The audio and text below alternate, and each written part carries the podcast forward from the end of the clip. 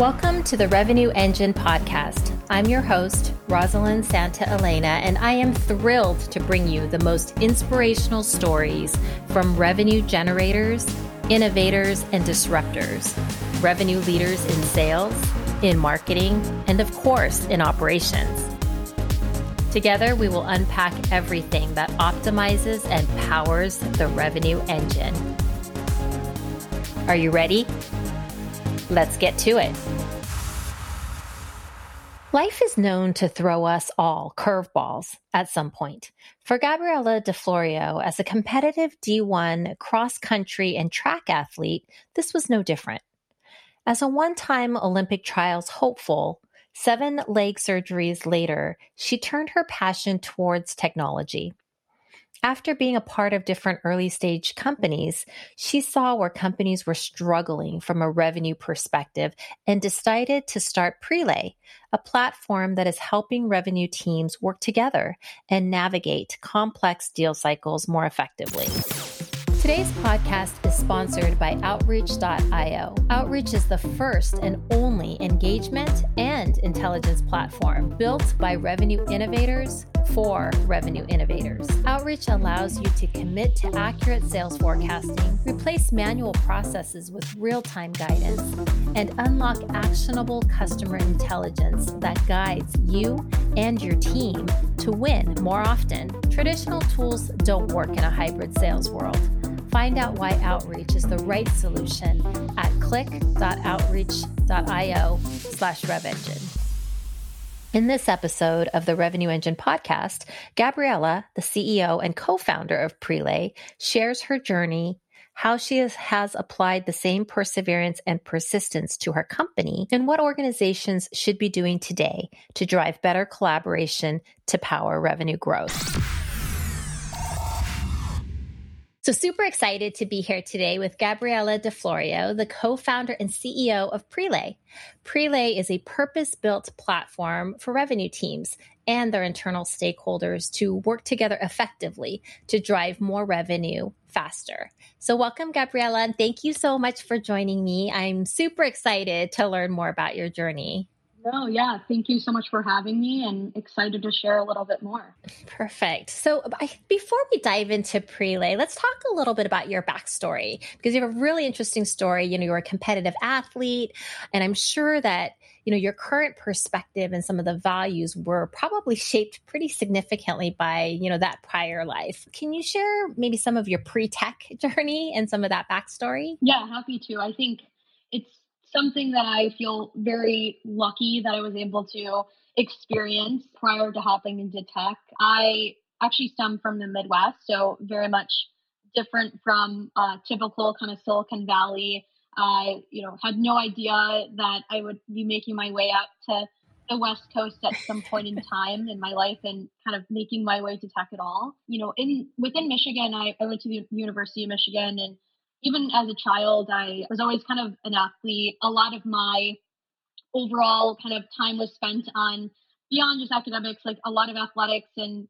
really trying to figure out where my passion lied. And I think, you know, quickly learned, especially before hopping into college, that I I had a huge passion for running and it was a passion that allowed me to learn a lot about myself and learned uh, a ton in college, as I'll share a little bit here. And I am, again, very lucky that I was able to kind of experience that time period prior to hopping into such a, you know, extremely interesting period within tech. At when I headed over to Michigan was very much focused on running and still very focused on academics, but my my mindset was like, how can I become a professional runner post college? How can I make it to Olympic trials? How can I be able to really put myself to another level by running, competing with some of the best in the world directly at, at Michigan. We had Coach McGuire there, and he was the Olympic coach. He coached multiple Olympians in the mile, steeplechase, plenty of other like races up in track. And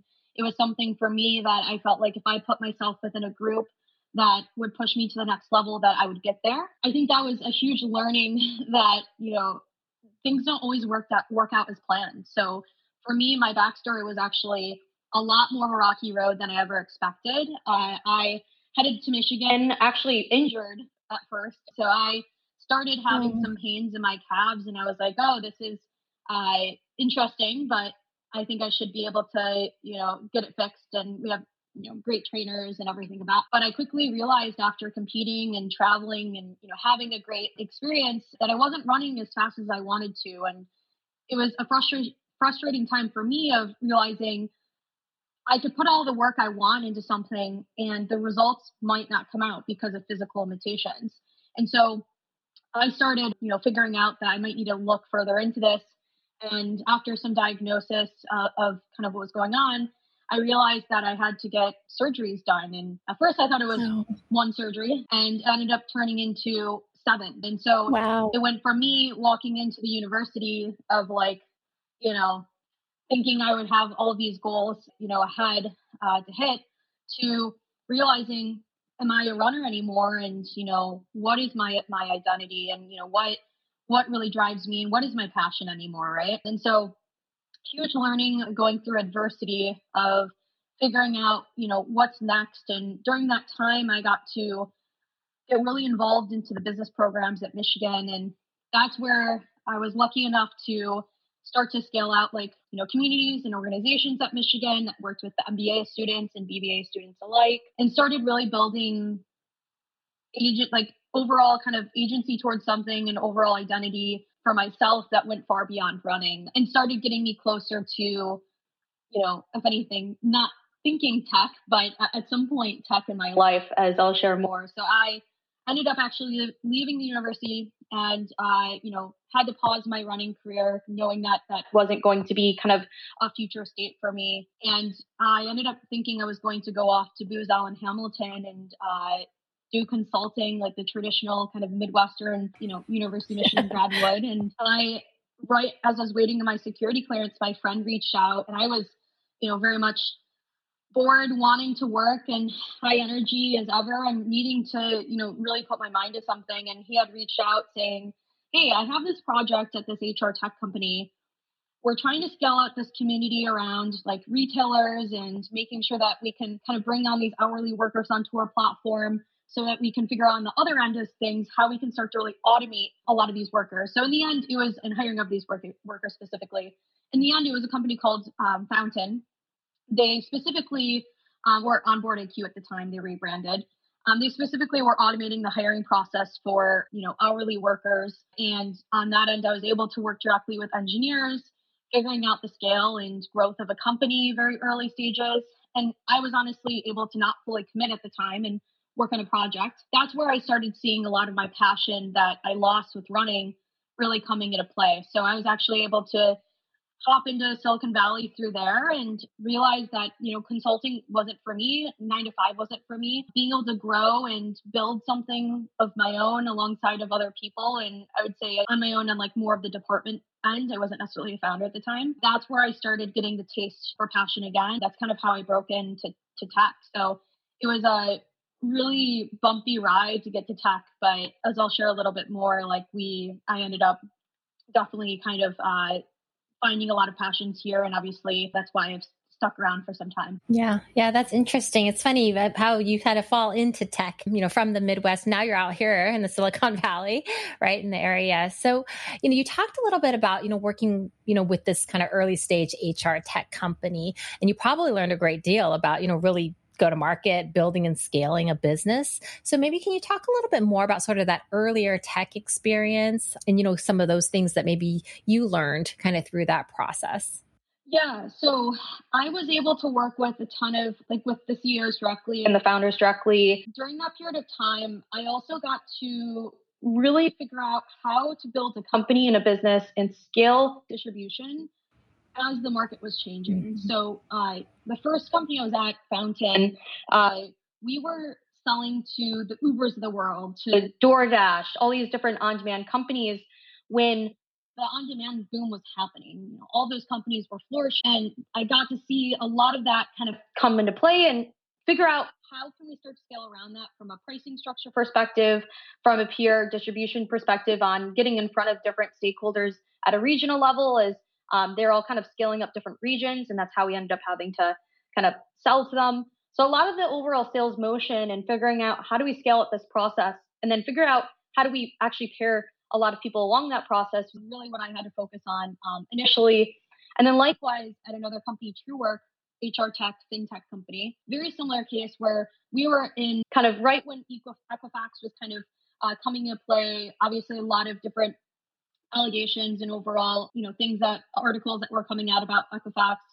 And we were trying to come in and really break through the noise and make sure that we were securing employment and income uh, verification data. And that's where I similarly got to figure out the scale and distribution model around how do we figure out on two sides of the marketplace. For one, like for employment and income verifications, like you have background check providers, you have maybe lenders, other people that are having to come in and figure out the, the verifications, make sure that they're getting the income and uh, employment verifications completed. How do we make sure that those people are coming to us?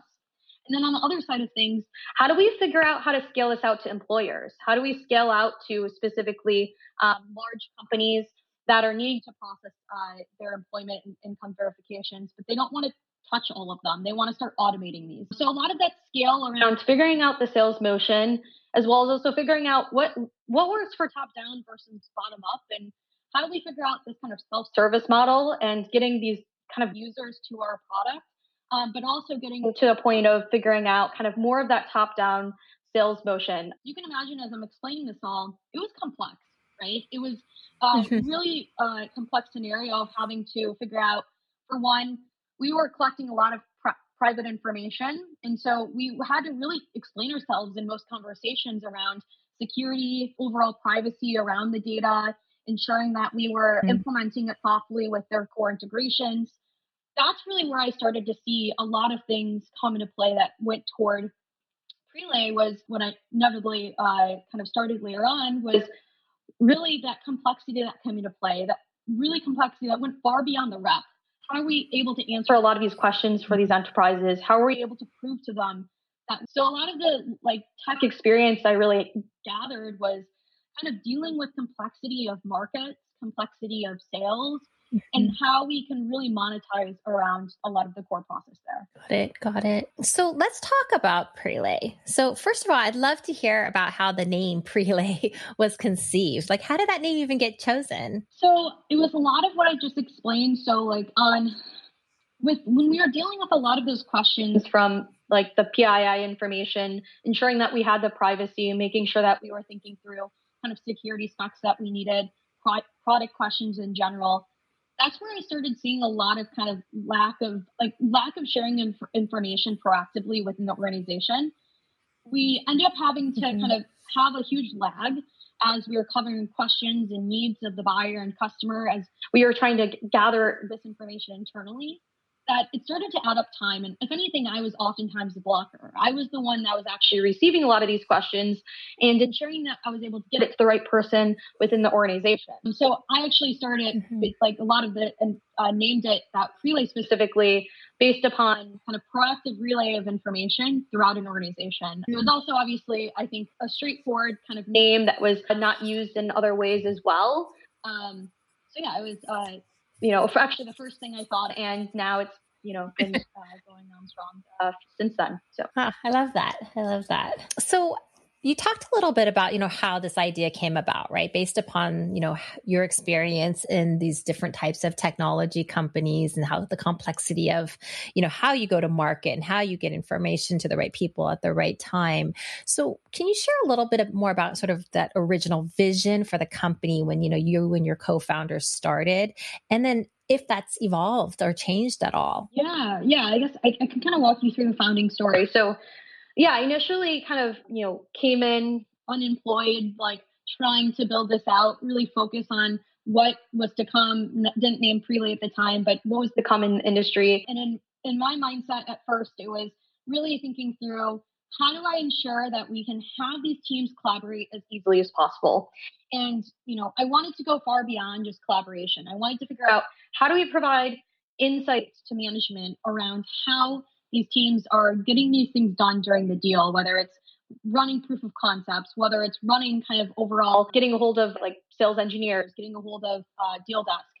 These are all kind of the initial points where I wanted to dive in deeper and figure out the real problems of the industry.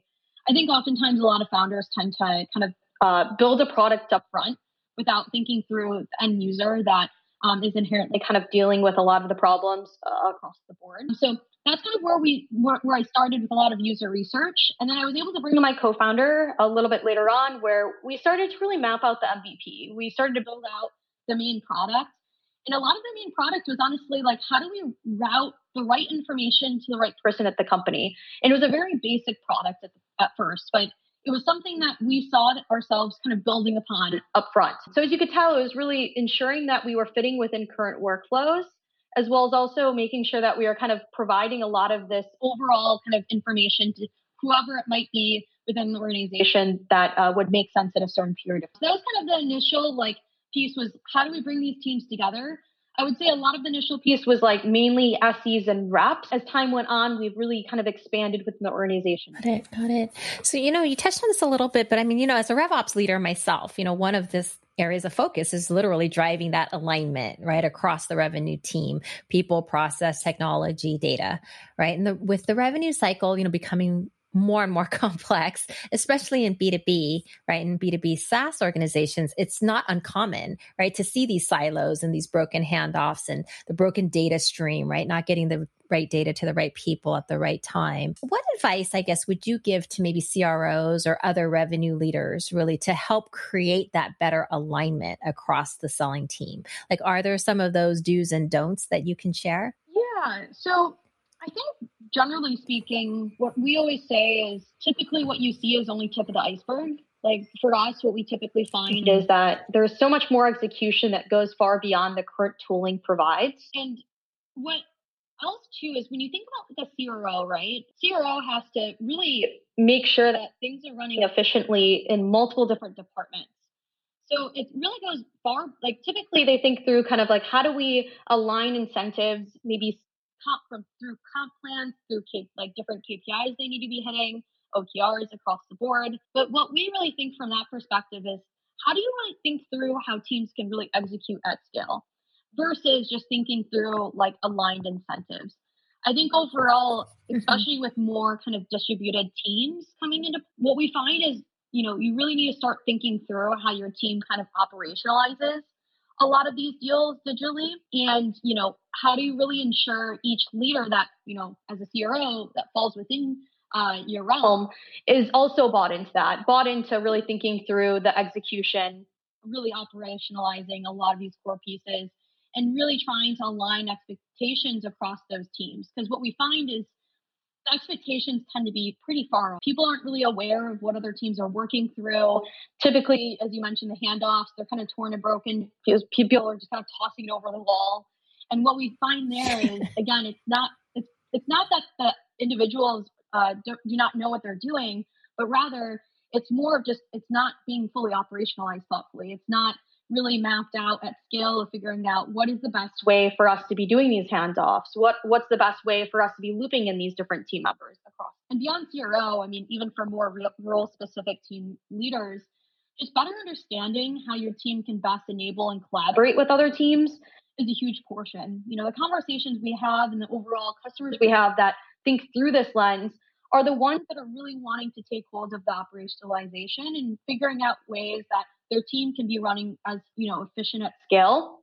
And so really thinking through that scale and how your team can ramp up on a very complex deal those deals that might be more strategic is something to really take a step back on and really think through and think through how they're working with other team members internally. Because again i think in this kind of remote hybrid world it's really interesting because i think everyone's rethinking how do we all work together in general, like across the org, right? You have HR, you have, you know, you have finance across the board.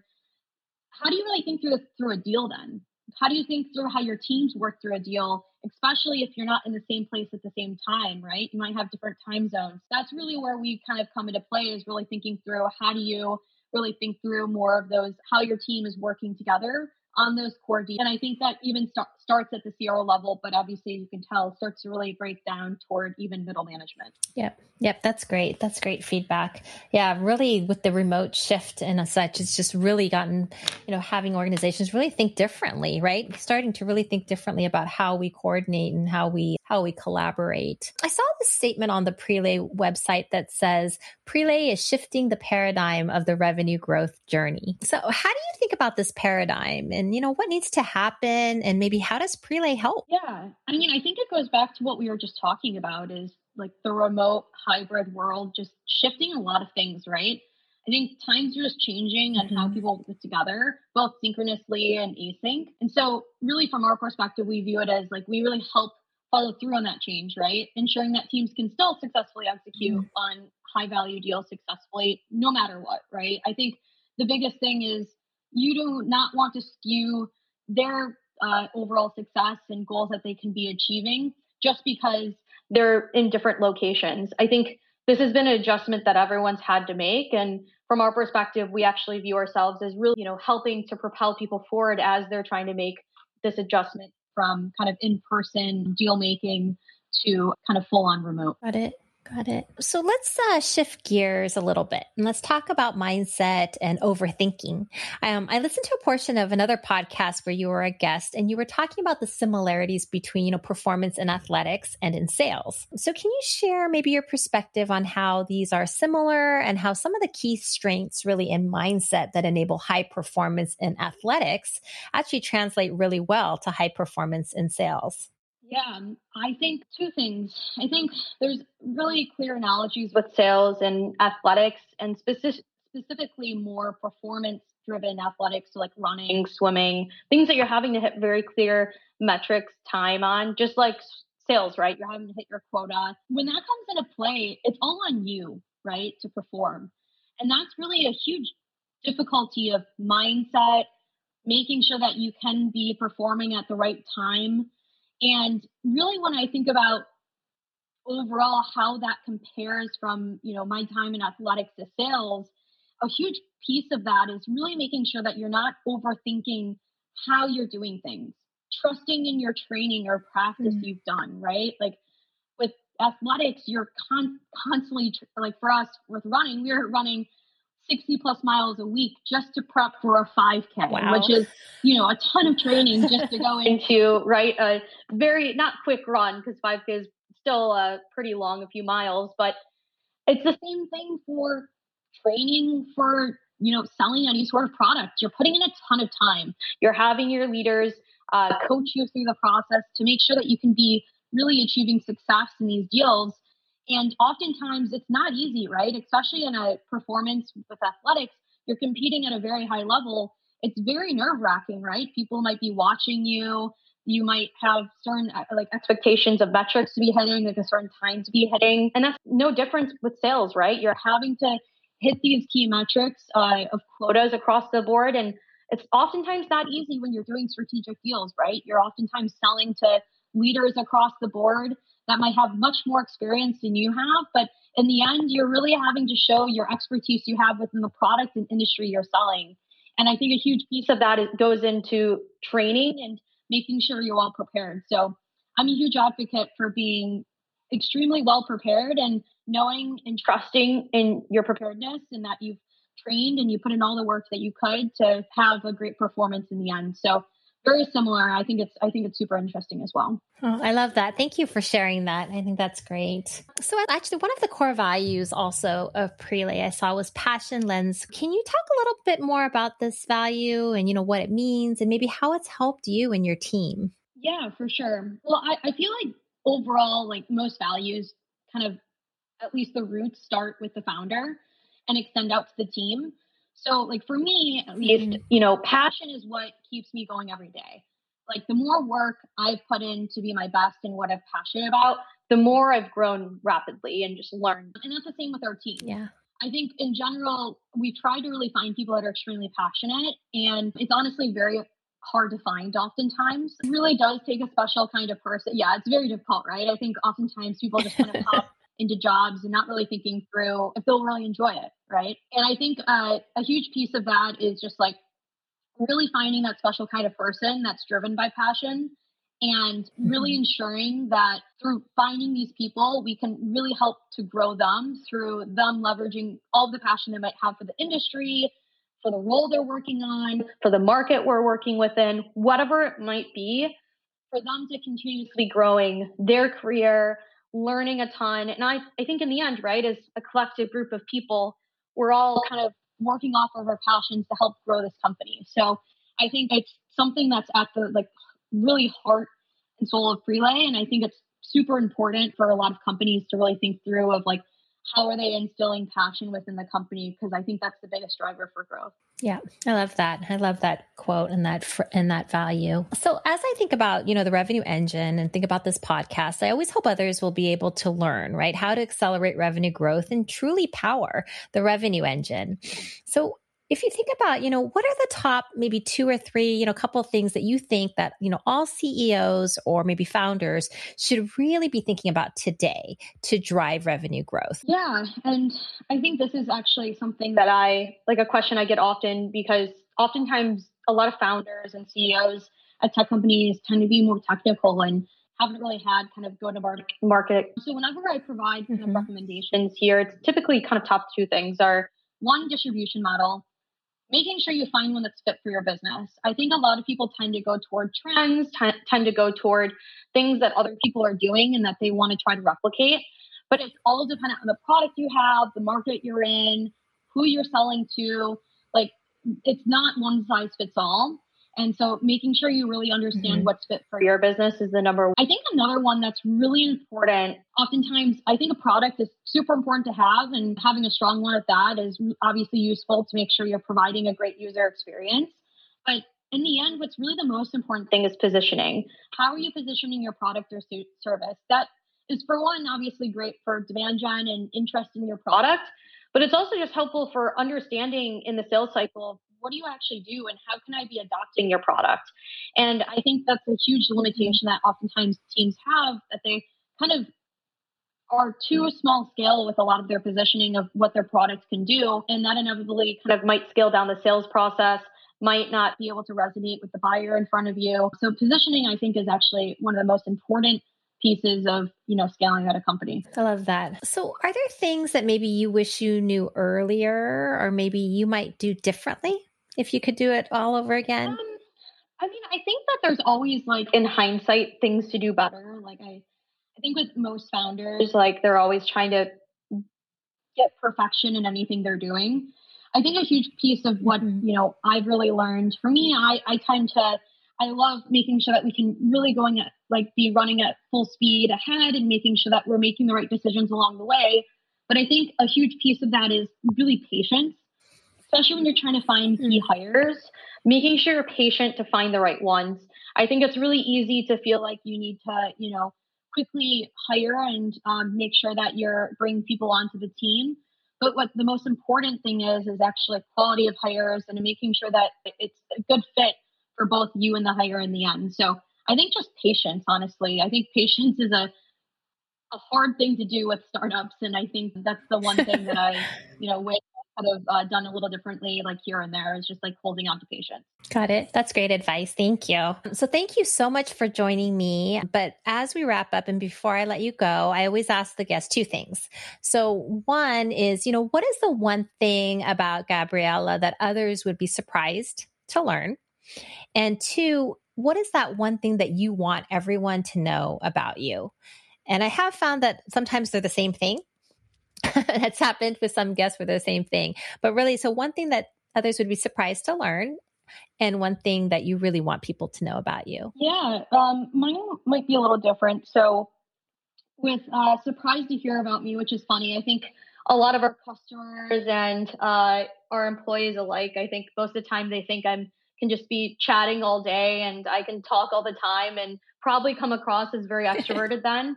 But I actually grew up extremely introverted and very shy. So like no one would have guessed that. And it's honestly been the, like the past 10 years plus that I've really been just more extroverted and like can talk anyone's ear off. But that's, if anything, uh, typically a surprise to most of them, which uh, for any any of them listening would probably be laughing here. So, and then on the other side of things, with like kind of the one thing I, you know, that I'd want people to know about me. I mean, I think in the end, uh, going back to what we talked about in the podcast, like I think is you can tell, you know, with any founder too, but for me, I take my passion super seriously. So with running, I put my all in there, and that's the same with prelay. So my passion right now is prelay. So for me, at least, if anybody's listening to this podcast, if you want to talk shop in the space, even the B2B tech, tech sphere, I love all of that stuff. So feel free to reach out to me. I always love to connect with new people and also just love talking shop about tech and where it's headed and everything. That's awesome. Thank you so much. Thanks for sharing that. And yeah, I would definitely would have been surprised. I think most people are surprised when they see somebody, you know, in your position that says that. But I don't I think that we've had a couple guests definitely that have admitted to that. So thank you. So thank you so much for joining me, Gabrielle. I really enjoyed your story and just great insights and really just appreciate your time time. I hope that I know that the audience will definitely learn quite a bit from your story. So thank you again. Yeah, thank you so much for having me.